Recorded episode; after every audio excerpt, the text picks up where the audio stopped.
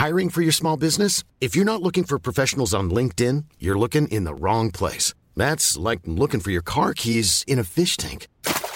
LinkedIn helps you hire professionals you can't find anywhere else, even those who aren't actively searching for a new job but might be open to the perfect role. In a given month, over 70% of LinkedIn users don't even visit other leading job sites. So start looking in the right place. With LinkedIn, you can hire professionals like a professional. Post your free job on linkedin.com slash people today. From Equity Mates Media, this is The Dive, and today we're talking about Elon Musk. I'm going to be honest, I don't remember when I learnt who Elon Musk was. He just kind of seemed to step out into my consciousness. Like he's always been a famous person that I know about.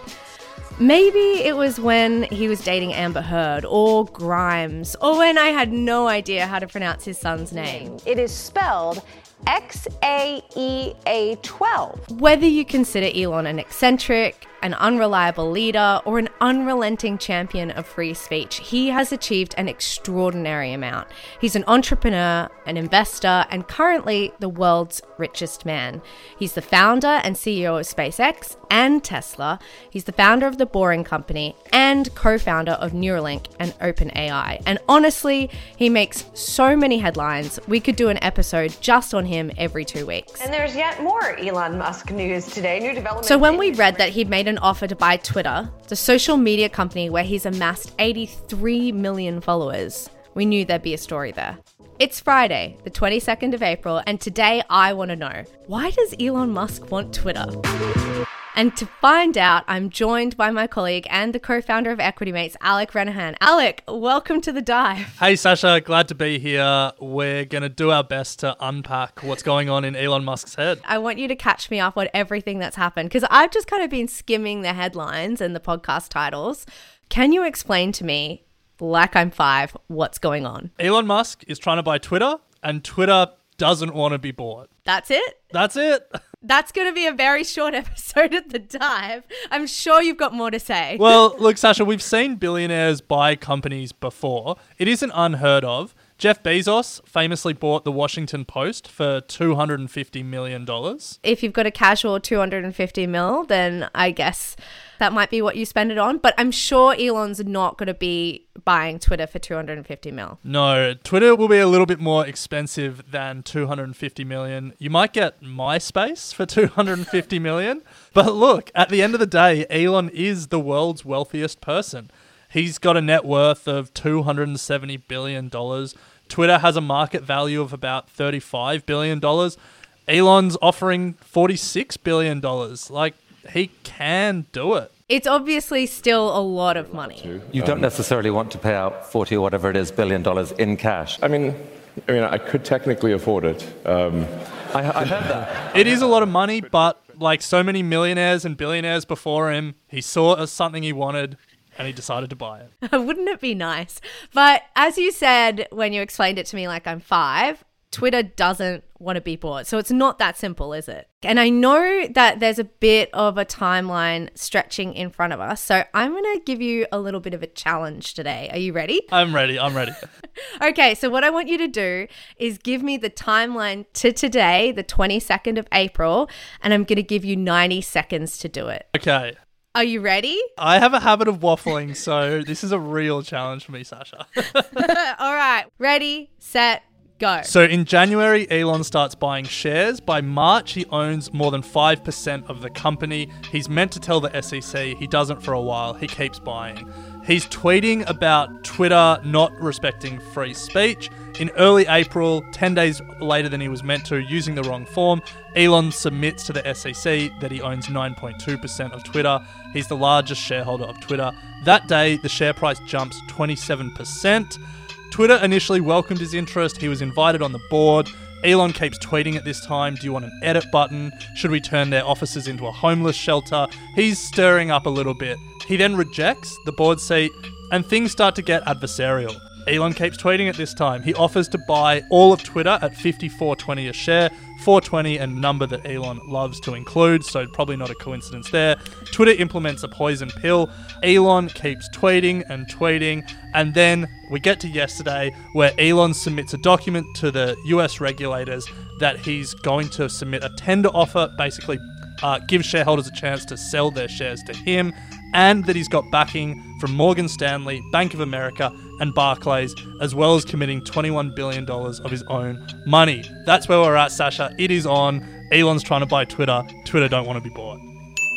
Alec, you did it with five seconds to spare. That's 125. Trick is cutting out a lot of details. All right, there were a couple of things that I heard that were really amazing to me. First of all, the richest man in the world, one of the smartest men in the world, uses the wrong form for the SEC. yeah, Sascha, I don't think it was a mistake. I think Elon loves trolling people and trolled the SEC there. I, I, want, I want to be clear. I do not respect the SEC. I do not respect them. That one we're going to chalk up to a is he trolling? Is it a mistake? No one knows. The other aspect I wanted to dig into is this idea of a poison pill. The social media giant now fending off Musk's $43 billion bid to buy Twitter with a business maneuver nicknamed a poison pill. because I keep seeing this word in headlines, and I'm going to be honest here.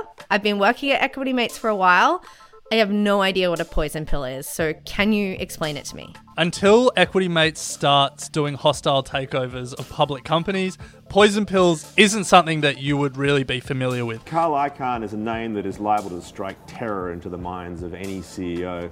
The latest that he's going after is Netflix, where he's taken a 10% stake. But the CEO, Reed Hastings, is not taking this lying down. It's really a strategy used by a company to prevent them being taken over. Tell us a little bit what's happening, because of course there's a poison pill involved here. Right. I think we should probably all settle down. There are a variety of different poison pills. It's kind of a catch all term for a number of different strategies. But basically, the idea is to increase the number of shares, which dilutes the person or the company that's trying to take you over and makes it harder for them to get the votes needed to actually take you over. This morning, he, he called up Reed Hastings, the CEO, as you mentioned, of, of Netflix, and kind of said, Hey, I- I'm about to come out and say your shares are undervalued and Netflix should be sold to a larger company. So He- let's use an example. Let's say we owned the Dive LLC, and some billionaire sees the opportunity here and starts buying shares, wanting to take us over. You and I could create a poison pill that says if anyone buys more than 10% of the Dive LLC, the two of us get to buy more and more shares at a discounted rate.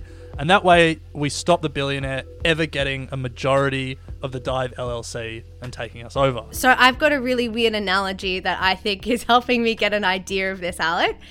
Is it a bit like when you make cordial and it's too strong, so you have to top it up with some water at the end to just like dilute the flavor? Sascha, if that helps you understand a poison pill, then that is exactly what it's like. Okay, great. And this is kind of what Twitter's done. yeah, that's this is exactly what Twitter's done. Elon has 9.2% of shares currently, and Twitter made the rule that if any shareholder gets more than 15% of the company in a purchase that's not approved by the board, other shareholders will get the right to buy more shares at a discount. So basically, think someone needs to get 50% of shares to have a majority, and if I keep issuing shares and don't let you buy any more, you're going to struggle to get to 50%. They've given themselves a year, so the poison pill rule expires after a year, but no one really expects Elon to wait them out. He doesn't strike me as a patient person. I mean, you just have to look at his Twitter feed to understand he's not a patient person. So, what would you and I think about a poison pill being used if we happen to be Twitter shareholders? I think where we've got to start, Sascha, is some of the shareholders will like the activist. They'll agree with Carl Icahn's plan for Netflix or Elon Musk's plan for Twitter. So those shareholders don't love the poison pill. But even those that don't like what Elon's doing, a poison pill can hurt a company's overall value and dilute the shareholders' stake in the company, or even sometimes affect shareholder rights. It's often seen as the insiders of the company, the board and the management, protecting themselves, often at the expense of outside shareholders. Those outside shareholders might be Elon Musk, but they might also be you and I. It feels kind of manipulative in a way. Yeah, if I was to be really cynical, Sascha, I would say that even though the board is meant to work for shareholders, interests and incentives are not totally aligned sometimes.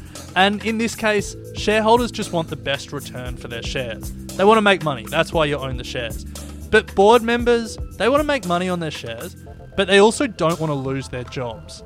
And if Elon takes over Twitter, you can guarantee that those board members are losing their jobs. Poison pills, space billionaires. Honestly, what you've just described to me sounds like an episode of Succession. I will not let go of what is mine! So exciting and made for TV. The big question is why? Elon's a busy man. He's getting humans into space, he's building an electric car industry, he's digging holes in the ground, putting computer chips in our brain and he has eight kids. Is that not enough to keep one man busy? Let's find out after the break.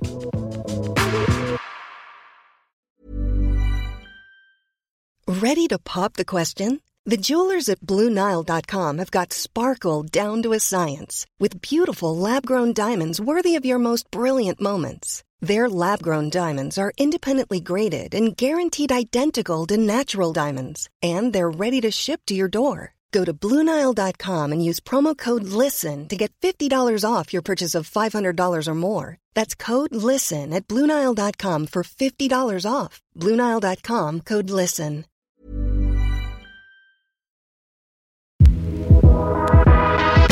Welcome back to The Dive. I'm joined by my colleague Alec Renehan, and we are talking about Elon's efforts to add even more to his pretty busy and tight schedule. Look, I know I sometimes say or post strange things, but that's just how my brain works. I reinvented electric cars and I'm sending people to Mars in a rocket ship. Alec, why? Is Twitter even worth this amount of effort? Well, Sascha, there's a reason that Elon is giving, and then there's another reason that I have. I love your rabbit hole conspiracy theories, but let's start with the reason that Elon's giving, and then I'll give you some time to air your ideas later. We'll save the best till last, is what you're saying. yeah, exactly. well, Sascha, let's establish what it's not about. It's not about money. But it's. But um, what I'm saying is this is this is this is not a uh, way to sort of make money. Uh, uh you know? Twitter is notorious for losing money year after year. Mark Zuckerberg has one of my favorite quotes about Twitter. Twitter is such a mess. It's as if they drove a clown car into a gold mine and fell in. Zuckerberg has a point. Since Facebook, well now Meta, listed in 2012, they have 5xed their investors' money. $1 has turned into $5. But before their last six months, which have been pretty tough for Mark Zuckerberg's company, they had turned $1 of investor money into $10. A great return, a very impressive social media company. On the other hand, Twitter, it's barely above the price it listed at back in 2013. And before Elon's interest drove the share price up, Twitter shareholders that had held on from 2013 were actually down 20%. So Twitter hasn't had a great financial return for shareholders, but also it's not profitable. In 2020, it made a loss of over a billion dollars, and in 2021, it did a bit better, but it still lost over $200 million. That's amazing to me. I know there's lots of tech stocks that focus on growth rather than profitability, but for something that is so addictive, and really drives the news cycle now, it's amazing to me that it doesn't make money or that they haven't worked out a way to make it make money. We talk about losing money while growing. Twitter was founded in 2006. It's pretty big. At some point, it's got to turn a profit. But look, it does make money. It makes revenue mainly from advertising, about 85% of the money from advertising. Last year, it brought in about $5 billion, and they lost 200 million on that. The year before, they brought in about $3.7 billion in revenue, again, mostly from advertising, and lost a billion dollars on that. So they bring in some money from advertising, but they spend more throughout the year, so they're not profitable. And you might think $5 billion in revenue is a lot of money. Well, Sascha, that's nothing compared to Facebook's $120 billion in revenue a year. So we often think about social media platforms and we think about Facebook and Twitter in the same breath. But as businesses, they couldn't be more different. It sounds like there's an opportunity there. If Meta is making that much money, then there's got to be a way to make Twitter make more. Yeah, and maybe Elon has the keys to unlock Twitter's value. But that isn't the reason that he's giving. What he has said he's focused on is free speech. He is on a free speech mission, it seems. Uh, Elon thinks Twitter isn't doing enough to protect free speech and wants to change that. It's, it's important to the fun- function of democracy. Um, it's important to the function of. And Elon's been outspoken about Twitter's regulation and policies, how they deplatform certain users, and how they censor or moderate certain tweets. I, I think it's uh, civilizational risk uh, is decreased if Twitter, the, the more we can increase the trust of Twitter as a public platform. And look, Sascha, there is a whole separate episode, or probably a whole separate podcast series we could do on what an unmoderated internet would actually look like. But let's not get too deep into how a free speech focused, free for all Twitter would look practically. As an ideal, Elon says he wants Twitter to do better with free speech, to be the public town square of our modern age, and he has the wealth to try and make that happen. Twitter is a war zone. If somebody's going to jump in the war zone, it's like, okay, you're in the arena. Let's go. All right. We put it on the back burner, but now, Alec, I want to hear your conspiracy theory. Okay, Sascha, I have been waiting for this. I think the starting point is Elon, more than anyone, knows the value of Twitter. He's one of Twitter's most prominent users. He's got almost 83 million followers, which is the eighth highest overall following. Or you could say Elon is seventh if you don't count Donald Trump, who was booted off the platform after amassing 90 million followers. And Elon has used his Twitter following to build his businesses. I, I use my tweets to express myself. Some people oh use their hair. Tesla has a marketing budget of zero dollars. They let their cars do the talking, their cars, and their walking PR machine of a CEO. SpaceX, Neuralink, the Boring Company, Tesla, Elon doesn't spend on marketing. Instead, he relies on the PR machine to get his publicity, and the front line of that PR machine is the place where every journalist in the world hangs out Twitter. Twitter itself may only be worth $35 billion, but it has generated value in many, many multiples of that. It has made Elon Musk his $270 billion fortune. It has made Donald Trump's presidency. And if we look a little bit further back in history, it was a key driver behind the 2012 Arab Spring. Those three events you probably wouldn't group together, but Twitter is the thing that binds them together.